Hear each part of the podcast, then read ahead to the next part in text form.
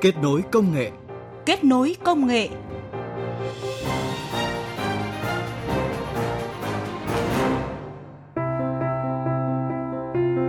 Các biên tập viên Ái Kiều và Tạ Lan xin chào quý thính giả. Chúng ta đang gặp nhau trong chương trình Kết nối công nghệ phát sóng 11 giờ ngày thứ bảy và chủ nhật hàng tuần. Thưa quý vị, trên thế giới và tại Việt Nam, trí tuệ nhân tạo AI được xem là một trong những công nghệ cốt lõi của cuộc cách mạng công nghiệp 4.0. Nhiều quốc gia đã bắt đầu ghi nhận xu thế phát triển tất yếu và tác động chuyển đổi to lớn của AI trong mọi mặt đời sống kinh tế xã hội. Việt Nam được nhận định cũng không đứng ngoài xu hướng này.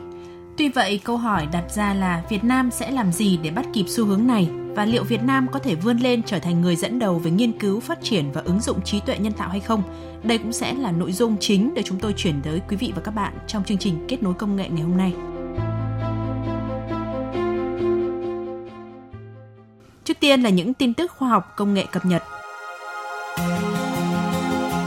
Nhiều ứng dụng công nghệ thông tin còn manh mún, nhỏ lẻ, thiếu đồng bộ, chậm ban hành một số nghị định về quản lý, kết nối là những khó khăn vướng mắc tại địa phương được ghi nhận trong buổi làm việc của tổ công tác của Thủ tướng về triển khai chính phủ điện tử, cải cách thủ tục hành chính. Theo Bộ trưởng chủ nhiệm Văn phòng Chính phủ Mai Tiến Dũng, Tổ trưởng Tổ công tác của Thủ tướng, thời gian qua, các cơ quan đã tập trung triển khai các nhiệm vụ do Thủ tướng giao về chính phủ điện tử và cải cách thủ tục hành chính. Bên cạnh những địa phương thực hiện tốt như Bắc Giang, Hải Phòng, Hà Nội, Bắc Ninh, Thái Nguyên vân vân thì cũng còn nhiều địa phương triển khai nhiệm vụ chậm và chưa đáp ứng được yêu cầu.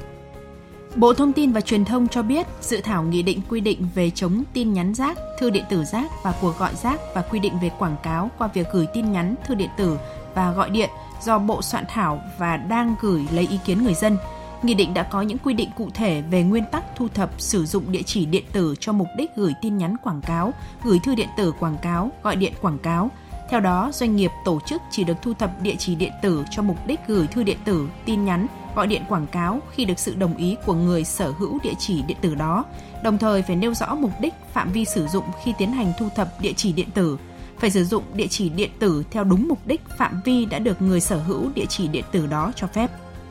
10 giáo sư hàng đầu thế giới trong lĩnh vực địa kỹ thuật công trình sẽ đến Việt Nam giảng bài trong hội nghị quốc tế lần thứ tư Địa kỹ thuật vì sự phát triển hạ tầng bền vững, được tổ chức trong hai ngày 28 và 29 tháng 11 tới tại Trung tâm Hội nghị Quốc gia Hà Nội. Được tổ chức vào các năm 2011, 2013 và 2016, Hội nghị Địa kỹ thuật vì sự phát triển bền vững hay còn gọi Geotech Hà Nội đã dần trở thành sân chơi uy tín dành cho các nhà khoa học trong lĩnh vực địa kỹ thuật công trình trên toàn thế giới – Hội nghị đã trở thành nơi quy tụ những bài giảng chuyên môn và những bài tham luận chất lượng nhất về lĩnh vực địa kỹ thuật công trình, nền móng, công trình ngầm, biến đổi thiên tai vân vân, mang lại nhiều bổ ích cho sự phát triển hạ tầng bền vững của ngành xây dựng, trong đó có Việt Nam. Nhiều công nghệ mang tính sáng tạo đột phá đã trình diễn tại Diễn đàn Khởi nghiệp Sáng tạo Hà Nội 2019 diễn ra trong 2 ngày 29 và 30 tháng 8 vừa qua. Đáng chú ý tại đây, VNPT đã mang đến nhiều giải pháp trong hệ sinh thái VNPT Smart như trực liên thông văn bản quốc gia, VNPT e-Cabinet, phòng họp không giấy tờ, phần mềm quản lý y tế, phần mềm quản lý giáo dục vân vân. Đặc biệt là mô hình thành phố thông minh, được biết hiện VNPT là đơn vị đi đầu trong việc tư vấn, xây dựng và triển khai các giải pháp cho các ủy ban nhân dân tỉnh thành phố. Đến nay, VNPT đã tư vấn xây dựng các chiến lược và triển khai các giải pháp thành phố thông minh thành công cho hơn 20 tỉnh thành phố trên cơ sở hỗ trợ các địa phương ứng dụng các công nghệ 4.0 để xây dựng chính quyền điện tử, chính quyền số, đô thị thông minh, hiện đại bền vững, đóng góp tích cực vào công cuộc cải cách hành chính, mang lại nhiều lợi ích thiết thực cho người dân. Tập đoàn công nghệ FPT vừa ký kết hợp đồng tư vấn chuyển đổi số cho DPD Group, công ty sở hữu mạng lưới truyền phát lớn thứ hai châu Âu. Hợp đồng này khẳng định khả năng và vị thế của FPT hướng đến mục tiêu top 50 nhà cung cấp dịch vụ chuyển đổi số toàn cầu. Theo đó, FPT sẽ tiến hành khảo sát, nghiên cứu tổng thể hệ thống công nghệ thông tin hiện có của DPD và tư vấn thiết kế nền tảng công nghệ số IT for M2, thúc đẩy hoạt động kinh doanh của DPD tại 12 quốc gia châu Âu. Đặc biệt, FPT cũng sẽ tham gia tư vấn phân tích khối dữ liệu khổng lồ của khách hàng để xây dựng kiến trúc dữ liệu giúp hoạt động của công ty được vận hành dựa trên dữ liệu. Công ty cổ phần an toàn thông tin Sairada vừa cho mắt giải pháp bảo mật toàn diện dành cho doanh nghiệp vừa và nhỏ với tên gọi Sairada Internet Shield Cloud. Giải pháp bảo mật mới của Sairada là sự đột phá của ngành an ninh mạng khi chỉ với một sản phẩm duy nhất có thể thay thế tất cả các phần mềm antivirus truyền thống lẫn hệ thống tường lửa thông thường. Đây là phần mềm quản lý tập trung cài đặt đơn giản, sử dụng dễ dàng, tiết kiệm chi phí, giúp ngăn chặn mọi nguy cơ tấn công mạng, do dỉ dữ liệu ngay trên đường truyền, đồng thời cải thiện hiệu suất làm việc của nhân viên thông qua chính sách quản lý truy cập mạng Internet chính là lá chắn, bảo mật toàn diện và cần thiết dành cho mọi doanh nghiệp. Cũng trong lần ra mắt này, Sairada đã ký kết hợp tác chiến lược với công ty trách nhiệm hữu hạn thương mại và dịch vụ TSG, thương hiệu Shop 365, đối tác trong lĩnh vực cung cấp bản quyền phần mềm trên thị trường Việt Nam nhằm đưa giải pháp này tới gần hơn với các doanh nghiệp, tổ chức có nhu cầu.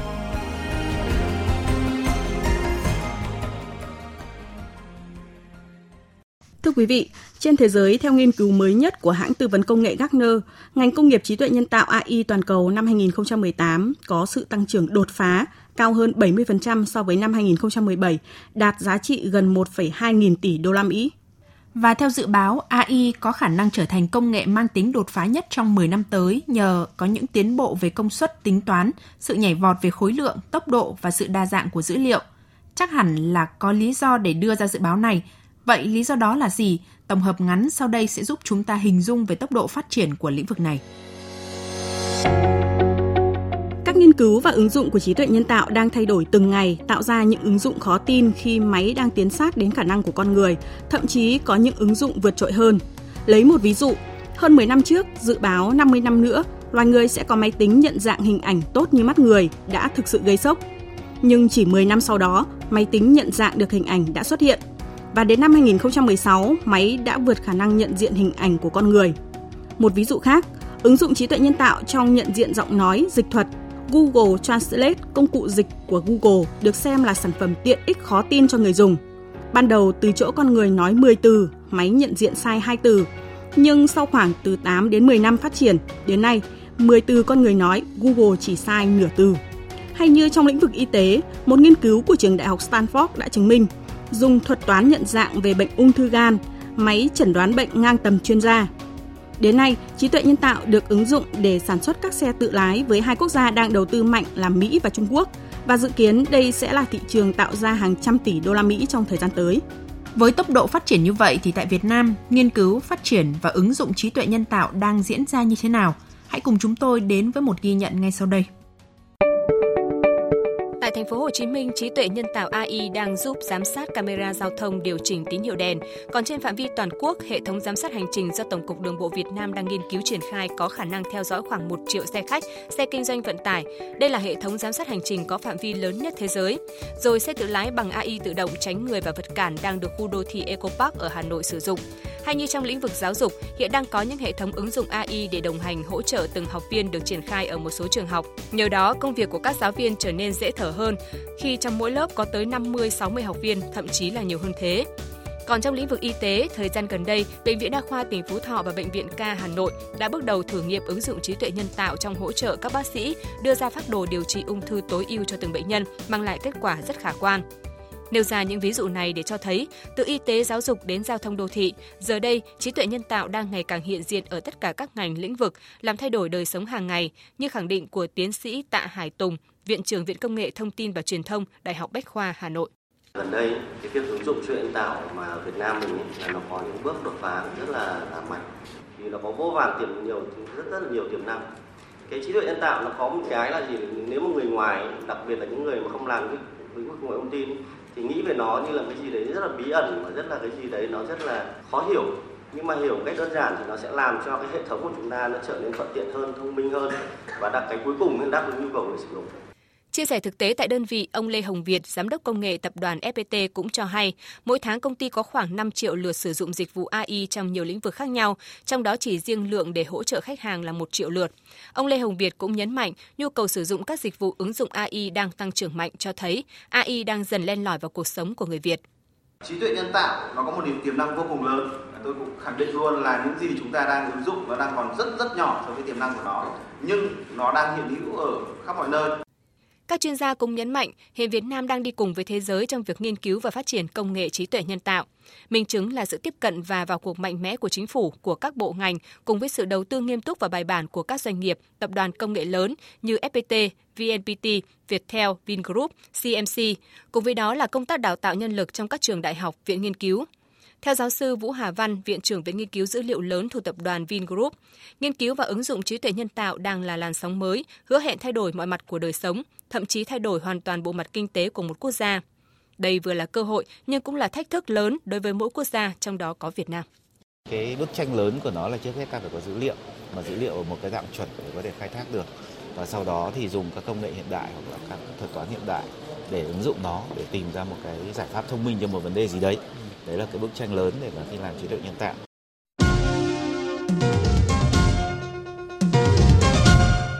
Thưa quý vị, có một thực tế sau mỗi cuộc cách mạng công nghệ, thế giới lại ghi dấu sự xuất hiện của một cường quốc. Minh chứng là với công nghệ chip, thế giới đã ghi dấu sự xuất hiện của Đài Loan. Còn với cuộc cách mạng về động cơ và chất bán dẫn, thế giới có Nhật Bản, hay như cách mạng về thiết bị di động là sự vươn lên của Hàn Quốc. Và chúng ta hẳn còn nhớ Sophia, người máy được cấp quyền công dân đầu tiên trên thế giới, người tự nhận mình là người đại diện của kỷ nguyên 4.0, trong lần đến Việt Nam đã từng nhận định Việt Nam có thể trở thành hình mẫu thế giới về cách mạng công nghiệp 4.0. Trong khi đó, trí tuệ nhân tạo AI được nhận định là công nghệ nòng cốt trong cuộc cách mạng công nghiệp 4.0 này, hiện diện ở khắp mọi lĩnh vực của đời sống xã hội. Phát triển và ứng dụng trí tuệ nhân tạo được cho là thách thức lớn đối với Việt Nam, nhưng cũng mang lại cơ hội để chúng ta có thể bứt phá vươn lên trở thành người dẫn đầu trong cuộc cách mạng này. Tương lai nào cho ngành công nghiệp trí tuệ nhân tạo tại Việt Nam? Việt Nam cần giải quyết những bài toán gì để trở thành người dẫn đầu về trí tuệ nhân tạo? Để trả lời cho những câu hỏi này, phóng viên Đài Tiếng Nói Việt Nam đã phỏng vấn tiến sĩ Bùi Hải Hưng, chuyên gia dự án DeepMind của Google tại Mỹ. Cũng xin được cung cấp thêm thông tin là tiến sĩ Bùi Hải Hưng hiện cũng là Viện trưởng Viện Nghiên cứu Trí tuệ Nhân tạo, công ty Vintech thuộc tập đoàn Vingroup. À, thưa anh ạ, trí tuệ nhân tạo thì được đánh giá là công nghệ nòng cốt của cuộc cách mạng công nghiệp 4.0. À, vậy thì anh đánh giá như thế nào về xu hướng phát triển trí tuệ nhân tạo trên thế giới hiện nay ạ? Thì uh, bắt đầu cách đây uh, có khoảng 10 năm thì uh, máy tính bắt đầu làm những cái việc ví dụ như là nhận dạng giọng nói người rất là tốt, uh, dịch thuật À, từ một ngôn ngữ này sang ngôn ngữ khác à, tương đối với chất lượng cao, à, nhận dạng được những cái đồ vật trong hình ảnh và có những cái bước đột phá mới ví dụ như chẳng hạn như là AlphaGo là một cái chương trình của DeepMind và đã thắng được một cái nhà vô địch ở thế giới ở trên cái cái trò chơi Go tức là cờ vây thì đấy là những cái theo tôi nghĩ là những cái bước đột phá trong cái lĩnh vực trí tuệ nhân tạo trên thế giới. À, theo nhận định của anh thì trong tương lai trí tuệ nhân tạo sẽ được phát triển như thế nào và uh, những cái ứng dụng của nó thì ngày càng mở rộng ra sao ạ? À, những cái ứng dụng của trí tuệ nhân tạo thì càng ngày càng uh, sâu rộng. À, hiện giờ trên thế giới thì họ bắt đầu uh, ứng dụng uh, trí tuệ nhân tạo trong những cái ngành lĩnh vực như chẳng hạn như là y tế, năng lượng và có thể mang lại những cái thay đổi đột phá trong uh, phục vụ cuộc sống. Ờ, Google và thế giới thì đã phát triển trí tuệ nhân tạo từ khá lâu rồi. Ờ, tuy nhiên tại Việt Nam thì thời gian gần đây mới được đề cập đến. Vậy thì theo anh, ờ, phát triển trí tuệ nhân tạo tại Việt Nam sẽ phải đối mặt với những cái khó khăn gì ạ? Tức là một cái khó khăn mà kể cả những công ty lớn như Google ở thung lũng Silicon gặp phải là cái sự thiếu hụt về những cái người nhân tài có khả năng tiếp cận và làm việc một cách hiệu quả trong lĩnh vực trí tuệ nhân tạo. Thì tôi nghĩ là Việt Nam hiện giờ cũng đang gặp phải vấn đề đấy và có lẽ là cũng sẽ phải đương đầu với cái những cái vấn đề một cách à, càng ngày càng bức xúc hơn thì tôi nghĩ là cái vấn đề đào tạo à, cái thế hệ tiếp theo những cái kỹ sư và những nhà nghiên cứu có khả năng làm việc một cách hiệu quả trong lĩnh vực này là cái vấn đề rất là quan trọng. À, theo nhận định của anh thì Việt Nam có nên nghiên cứu và phát triển uh, trí tuệ nhân tạo ứng dụng cho tất cả các lĩnh vực hay không hay là như thế nào ạ? À, tôi nghĩ thì Ờ, tất cả những lĩnh vực ví dụ như là y tế hoặc là năng lượng à, đối với Việt Nam thì đều có những phạm trù riêng mà chúng ta có thể quan tâm đến hoặc là tập trung vào. Ờ, à, ví dụ về mảng y tế thì có thể là có những cái bệnh mà nó riêng trong phạm trù môi trường Việt Nam mà thế giới chưa được quan tâm đến hoặc là về về vấn đề nhân dạng giọng nói hoặc là những về ngôn ngữ thì những cái những cái vấn đề mà Việt Nam sẽ có những bài toán rất là riêng của mình. À, ngoài vấn đề về nhân lực như anh vừa đề cập thì à, để phát triển ngành công nghiệp trí tuệ nhân tạo, Việt Nam sẽ phải giải quyết những cái bài toán gì khác nữa? Tôi nghĩ là có ba cái vấn đề để mà phát triển thành công à, nền công nghiệp AI. À, vấn đề thứ nhất như tôi đã nói là nhân lực. À, vấn đề thứ hai là data, làm sao mà các công ty hoặc là kể cả chính phủ cũng phải nên quan tâm đến cái vấn đề là làm sao à, thiết kế được cái hệ thống lưu giữ được data ở trên mức độ lớn và dùng cái data đấy để phát triển à, những cái công nghệ về AI. Ờ, một cái vấn đề đấy nó cũng liên quan đến vấn đề là ờ, tài nguyên ờ, tính toán à, là một cái mà ở mức tiên tiến nhất của AI cũng đòi hỏi cái tài nguyên tính toán rất là lớn và những cái công cụ tính toán ví dụ ở trên bộ xử lý GPU là cái mà chúng ta cũng nên quan tâm đầu tư. Vâng, xin trân trọng cảm ơn anh.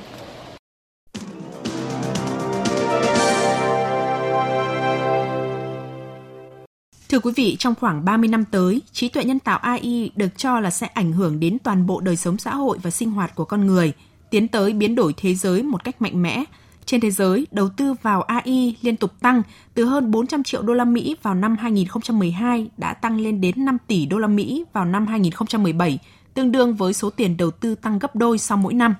Và như nhận định của tiến sĩ Bùi Hải Hưng, thì mặc dù phải đối đầu với nhiều thách thức khi phát triển và ứng dụng trí tuệ nhân tạo tại Việt Nam, Tuy thế, nếu như chúng ta đầu tư đúng, khai thác được hết những lợi thế thì đây cũng là thời cơ để các nước đang phát triển như Việt Nam bứt phá vươn lên, dẫn đầu trong cuộc cách mạng này.